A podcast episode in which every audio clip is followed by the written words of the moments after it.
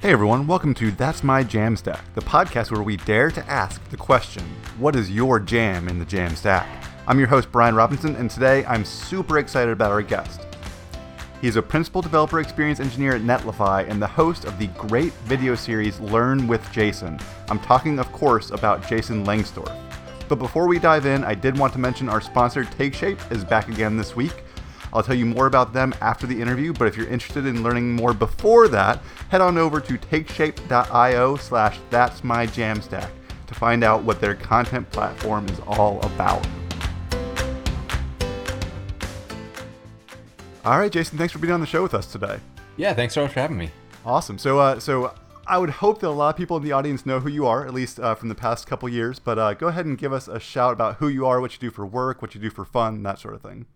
Sure. So I am a uh, developer experience engineer at Netlify, which means that I'm kind of in between engineering and DevRel. Um, I also host a show called Learn with Jason, where I pair program with people in the community. Uh, we learn something new in ninety minutes.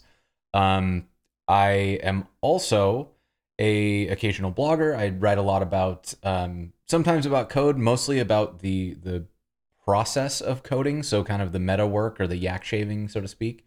Um, and uh, yeah, that's uh, for fun. I am a, uh, I call myself a mediocre bartender. I love food. Um, so I, we cook a lot, you know, I'm, I'm kind of deep down a rabbit hole. I make my, grind my own meat and, uh, you know, do the, we make bread from scratch. And uh, I, I like to do cocktail, like, you know, bartending kind of stuff, learn how to make my own cocktails and stuff. It's, it's a good time. So what is the tastiest cocktail that you make? The the tastiest one that I make, um, I well usually I just make other bartenders good cocktails. I I've I made one up. Uh, my partner asked me to make something that tasted like Christmas, and so I did kind of a riff on um on like a classic Negroni build, but it was rum and spiced liqueurs, so it kind of has this really uh, alpine kind of Christmassy flavor. Um, it's alpine, like it tastes like a pine tree, or. So the, the, the one that I use is called Blur, Bluebird Alpine Liqueur, which uh, it's got like allspice and um, some kind of like fresh herbs and stuff. So it, uh, it have you had Fernet Branca? Nope. So Fernet Branca kind of tastes like mouthwash. This is like a a a very like tuned down version of that. So it's um it it has a hint of pine, not like the taste of okay. pine. If that makes sense. And what's the uh, what's the hardest thing you've ever cooked? Ooh, great question. Um, I would say probably the hardest thing I've ever cooked is, uh, well, I mean, in terms of complexity, just Thanksgiving dinner, because you, you effectively have to Gantt chart that. Mm-hmm. Um, you know, you've got one oven, one stovetop, and fifteen dishes to cook. So how do you make sure that everything comes out on time, still warm, um, that you're not like trying to stack something that was supposed to cook at four fifty in an oven that's only at three twenty-five, you know, that, that kind of stuff is all very challenging. Um, in terms of, of most complicated single dish, uh, any type of curry dish is really challenging. It's like, well, it it's not challenging in the sense that it is, um, it's not like French cooking where the, the techniques are challenging. It's like a billion and a half ingredients, and a lot of them are hard to find or something you've never used before. Uh, so there's a lot of like, not only learning how to use a mortar and pestle to make curry, but like trying to understand what an ingredient is supposed to taste like.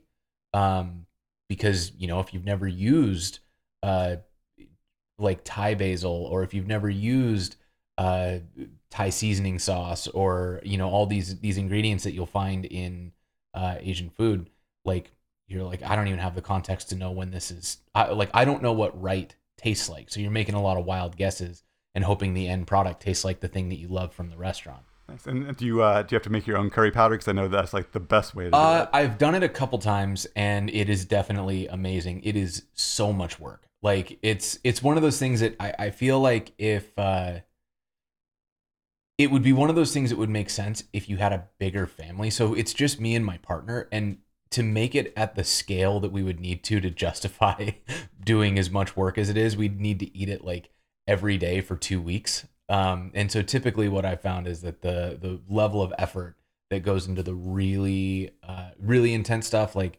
making your own, um, like making your own gyoza skins for like pot stickers and stuff, the quality difference between buying them at the store and making them at home is noticeable but marginal, the level of effort is to- it totally doesn't justify that little bit of extra flavor unless you're doing it for like yeah. a special occasion. Even still, I might say, eh, store-bought's fine. Depends on how special an occasion, I guess. Yeah, fair enough. So uh, so obviously we're not cooking today other than some delicious Jamstack recipes, but uh, what what is kind of your entry point into the Jamstack or into static sites if you're old enough to deal with that? Um, yeah, so, well, like entry point, like how I got into it? Yeah. Um, I mean, the, the way that I really got into it was once upon a time I was in a band, and um, I started by customizing the C S S for MySpace. That was really what it was. It was like customizing my band's MySpace profile. And then I wanted to build an actual website for the band. So I built a, you know, totally in uh, like text edit, uh, wrote all the H T M L by hand, and then just uploaded it into a F T P folder on, I don't even remember what the host was. Some some cheap host, Blue Bluehost or, or something like that. True, true static sites. Yeah, real like true static site. So I just uploaded something into a folder. Um, it was, and it was gnarly. It was this table based, like this was before, um, th- you know what, this was before C S S or before I knew how to use C S S. So what I was doing was doing like table based sliced images to position things on the screen. Old school. It was yeah. rough. Yeah, yeah. It was rough. Nice. Uh, so, so what about modern Jamstack? What, what was kind of your entry point into, into the past like five years of technology? Um, so I was working at I B M. And um, we were dealing with, uh, so I worked on I B M's cloud services, uh, I B M Cloud, and we were building dashboards out. And a lot of these dashboards, it, it was just a very complicated dev stack, right? So I B M Cloud is is microservices. So each team owned a route. So you would own slash dashboard or slash account or slash whatever. And um, we owned slash account. So we were trying to speed up. We had some performance issues where um, we were just, it was taking way too long to load a page. And when I started digging into the, the tech stack, what I realized was that the way we had done microservices was to give each team a, uh, a full node express server.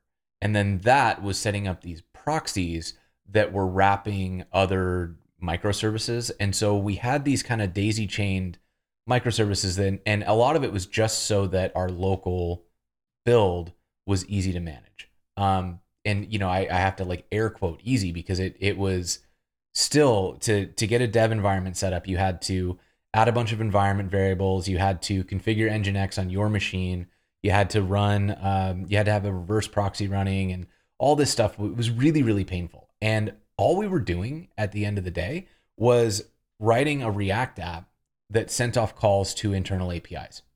So I uh, I, I attacked this from from two ways. So my I first talked to my team about GraphQL, and we wrote a um, a middleware kind of thing that was a it was like a normalization layer over internal A P I. So instead of having to write these proxies in each microservice, we built a, a normalized GraphQL layer so that the the front ends could just call GraphQL.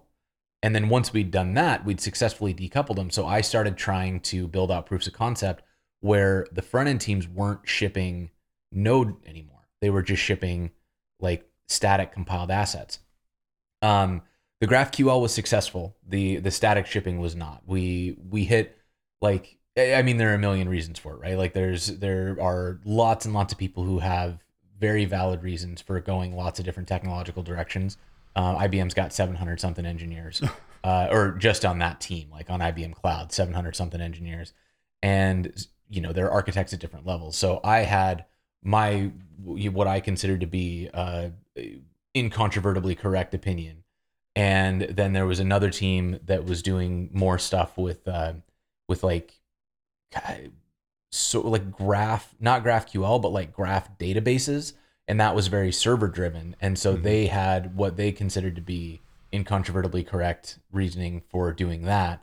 And we just kind of stalemated. Um, and while I was doing that though, I was just kind of getting burned out on the the bureaucracy and the slow pace and the the the inability to like do stuff. I always felt like I was getting close to doing something cool, but then it would hit this this wall and it would just chug along. And it was like, okay, we're gonna do six months of meetings to do six weeks worth of work, and that's not fun. Um, so around that time, I started looking at, at Gatsby as an option for these static builds. And I was talking to the Gatsby team, and uh, through, you know, just good timing, they had gotten funding and were starting to hire at the same time that I was starting to reach the end of my tether at, at Gatsby or at I B M.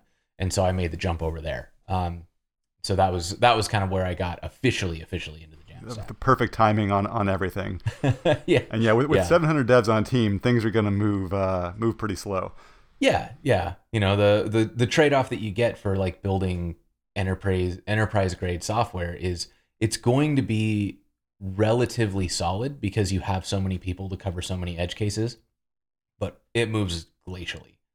So, uh, so obviously you were you were working at getting I B M into the Jamstack. Then you moved to Gatsby, and you were using uh, pretty much primarily Jamstack technology at that point. How how are you nowadays working at Netlify, using Jamstack professionally, using it personally? What what kind of projects are you working through with that? Um, I mean, I I feel like I was pretty pretty convinced on the Jamstack as an approach um, before I went to Gatsby. Uh, that was you know I made a big bet on Gatsby when I went there. Um, And moving to Netlify felt like a, a a logical next step for me, because what I what I really believe is that Jamstack is something that's going to give anybody a very easy on-ramp into putting things on the internet. And I, I feel like that's a that's a gap that was closed in the the HostGator use text edit and drop an H T M L file into F T P.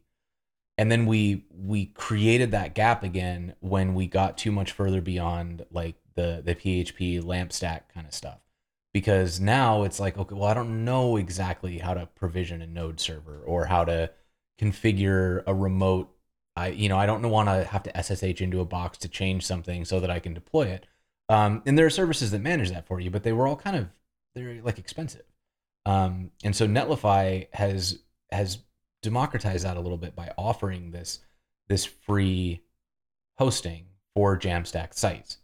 Um, and the Jamstack in general simplifies the stack. So for me, it's very like, okay, we've we've created a landscape that is more friendly to more developers. And now I'm just kind of in my personal stuff and in professional stuff, I'm playing with the edges, because you know, Jamstack is a tool, it's an approach. And it's not going to solve all problems. So I'm currently in the phase where I am trying to treat Jamstack as a hammer and attempting to see every problem as a nail, um, because I want to I want to see, like, where does it really fall down? Because there are obvious things that it can't do. Like, you're not going to do a real-time stock ticker with uh, with static files if you need that to be like server generated. Like, there's just, you're never going to rebuild that fast, or at least not with current technology.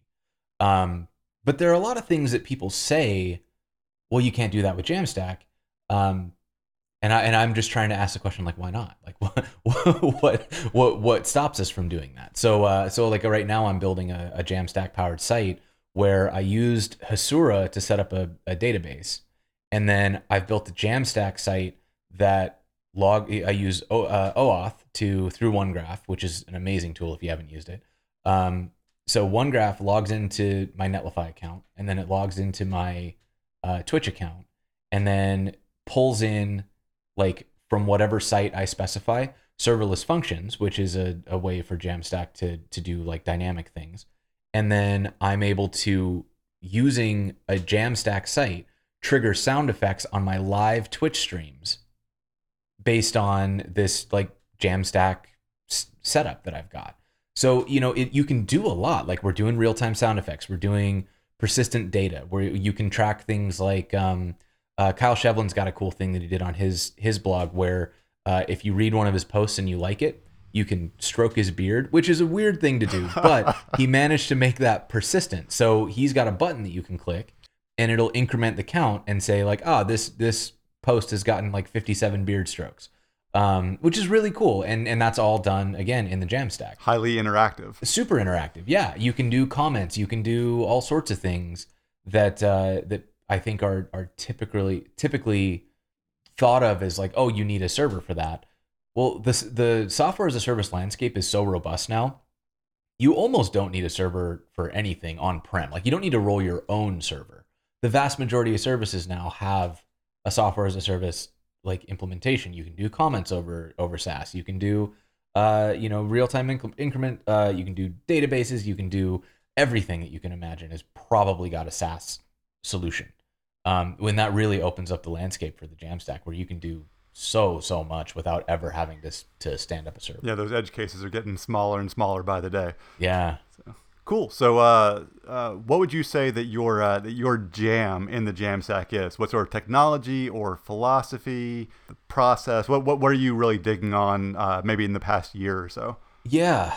Well, so I think there's there's like the professional interest, and then there is the like I'm excited about this interest, and and I have the benefit of like through running Learn with Jason, I get to effectively play with new and exciting stuff constantly.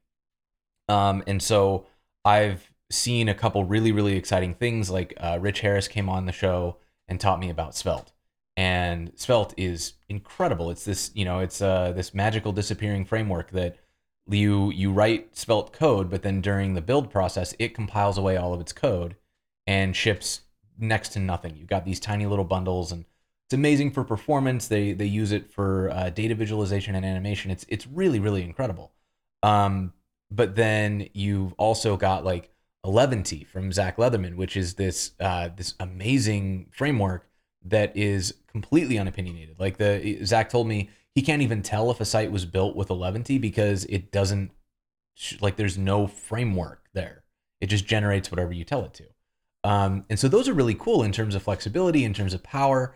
Uh, I haven't really used them at scale though. Like I've used them for little fun projects, and, and I like them. I think they're super exciting. For production stuff, I'm still using, uh, primarily Gatsby. Um, I think that Gatsby has a, like the, the, the way that Gatsby has approached data management, where you move things to a centralized, centralized data layer, and then you work as if it's a, you know, a live, um, you know, database powered app. And then when it builds, it kind of packages up that data to go to the site. That to me is something that we we're still not really seeing in a in a lot of the Jamstack ecosystem, and that makes Gatsby like you know it's a little complex to set up because you got to learn GraphQL, you got to do all the you're you've got tools under the hood, so it's hard to tell where the boundaries are between like Gatsby and Reach, or between Gatsby and Relay, between Gatsby and and you know React. So what are you? Where did you hit the issue, right? So um, there are some, it's maybe not as beginner friendly as, well, I'm, nothing's beginner friendly anymore because everything's like, you know, it's turtles all the way down, right? Like everything's an abstraction of an abstraction of an abstraction. Um, so beginners are going to start wherever they are, and they're going to learn their layer of abstraction. And then like, if there's a need, they're going to go deeper. Um, I think that Gatsby has an incredible tutorial, uh, incredible documentation. And so to me, that that makes it the the safest production choice for um, React-based developers. Like, you know, if you're if you're an Angular dev, like I think uh, Scully just shipped, which is really cool. And if you're a Vue dev, um, there's like Nuxt and Gridsome that both have really cool options. So you know, I think there are a, a lot of really fun ways to to solve these problems. But yeah, I'm a big fan of. Uh, I don't know. I, I just like playing with stuff. So a, a big fan of everything. Yeah. Right? Yeah. I like it all. Uh, cool. So uh, let's, let's talk about music then. Uh, what's, what's your jam right now uh, uh, in your ears? Um, I have been listening to just so much. Uh, we like stuff. So I, I kind of went down this rabbit hole, right? So I got really into Anderson .Paak. Um, cause I just never really heard anyone who did what he did. Um, and then like, I also started taking music lessons from this, uh, this guy named Joe in Brooklyn, who's a, a producer, and he works with a lot of like underground hip hop acts and, and like smaller names, but he's worked with people that, that, uh, people who are into hip hop may have heard of, like Earl Sweatshirt and, and folks like that. Um, so through that, I've been on this very odd adventure of like, let's just fall down the, the Spotify rabbit hole of, of all of these really, really interesting things. And I just found an artist that I love. I got to look up her name though, because I am blanking on it right now. Sampa the Great or Sampa the Great. I don't know how to, how she actually pronounces her name, but um, yeah, like this track called Final Form. It is unbelievable. It's so good. I can, I'll send you a link to it. Um, it's like kind of, it's like in the Kendrick Lamar vein of of hip hop, where it's like solid wordplay. It's uh, it's pretty like, you know, it's like it's like socially positive or largely socially positive, and uh, you know, it's it's really really it's good. Nice. All right. So, uh, is there anything that you would like to promote to kind of get out to the Jamstack community as a whole? Um, keep like keep trying things. Um, one of the things that I think is really really important as Jamstack developers is keep in mind that this is still a relatively new approach, and that a lot of the the we're taking a lot of things that were common knowledge and we're rediscovering them. And so, part of what I think is important as we get into the Jamstack is is first, don't treat this like it's brand new. It's not. This is this is stuff that we have been doing for a long time. Um, so instead, start looking for like where where do the abstractions make sense, and where like what is it comfortable to do. Um, so not what can we twist Jamstack to make possible, but like where does it really feel right? Um, you know, so with the the SaaS based stuff, or using software as a service as a data layer to back this completely static front end, like to me that feels great. It uh, it seems to solve all the problems that I want. It gives me it gives me really good control. Um, so I would recommend like go check out some of the the various software as a service platforms. If you need a good idea of what some of those are, just go look at Gatsby's data source plugins, um, because it's going to list just a ton of services and things that they do that you could integrate directly into a, a Gatsby site right now. Um, or with a little more effort, you could you could integrate into any Jamstack solution by just using their A P Is at build time. Um, so yeah, go play, go do some dynamic stuff, because it's it's so much fun. Um, if if I can self promote a little bit, yeah, I have uh, on on Front End Masters and on Egghead some courses on both Gatsby and the Jamstack where it it talks through how to like we walk through projects that do some of the more dynamic stuff, so you can get an idea of how it works. And then just go out and continue pushing those boundaries. Awesome. And you'll send me those links and I'll put them in the uh, in the show notes. Absolutely. Awesome. All right. Well, thanks for taking the time to talk with us today. And I hope you keep doing amazing things at all the different uh, Jamstack companies you've been with, but with Netlify uh, going forward. Thanks so much. I appreciate having you having me on. Hey everyone, it's Brian again. I wanted to point out two quick things before I let you go. First, I wanted to point out that people discovering podcasts can often be, you know, review and ratings based. So if you've got two minutes today and are enjoying this podcast, head on over to, to the Google Play Store, Apple Podcasts, or really wherever you're listening to the show right now, and uh, and write a short review. It'll help more developers find out about this amazing community that we're all living in. The second thing I want to talk about is, of course, our sponsor, Take Shape. They're a really well-crafted content platform for the Jamstack. And, and what's a content platform? Uh, well, Take Shape doesn't just provide a C M S, though you can you can certainly just use their C M S if you want to. They also have a static site generator, a GraphQL A P I, and a new mesh product, which is working to combine multiple A P Is into one easy-to-use GraphQL-based A P I.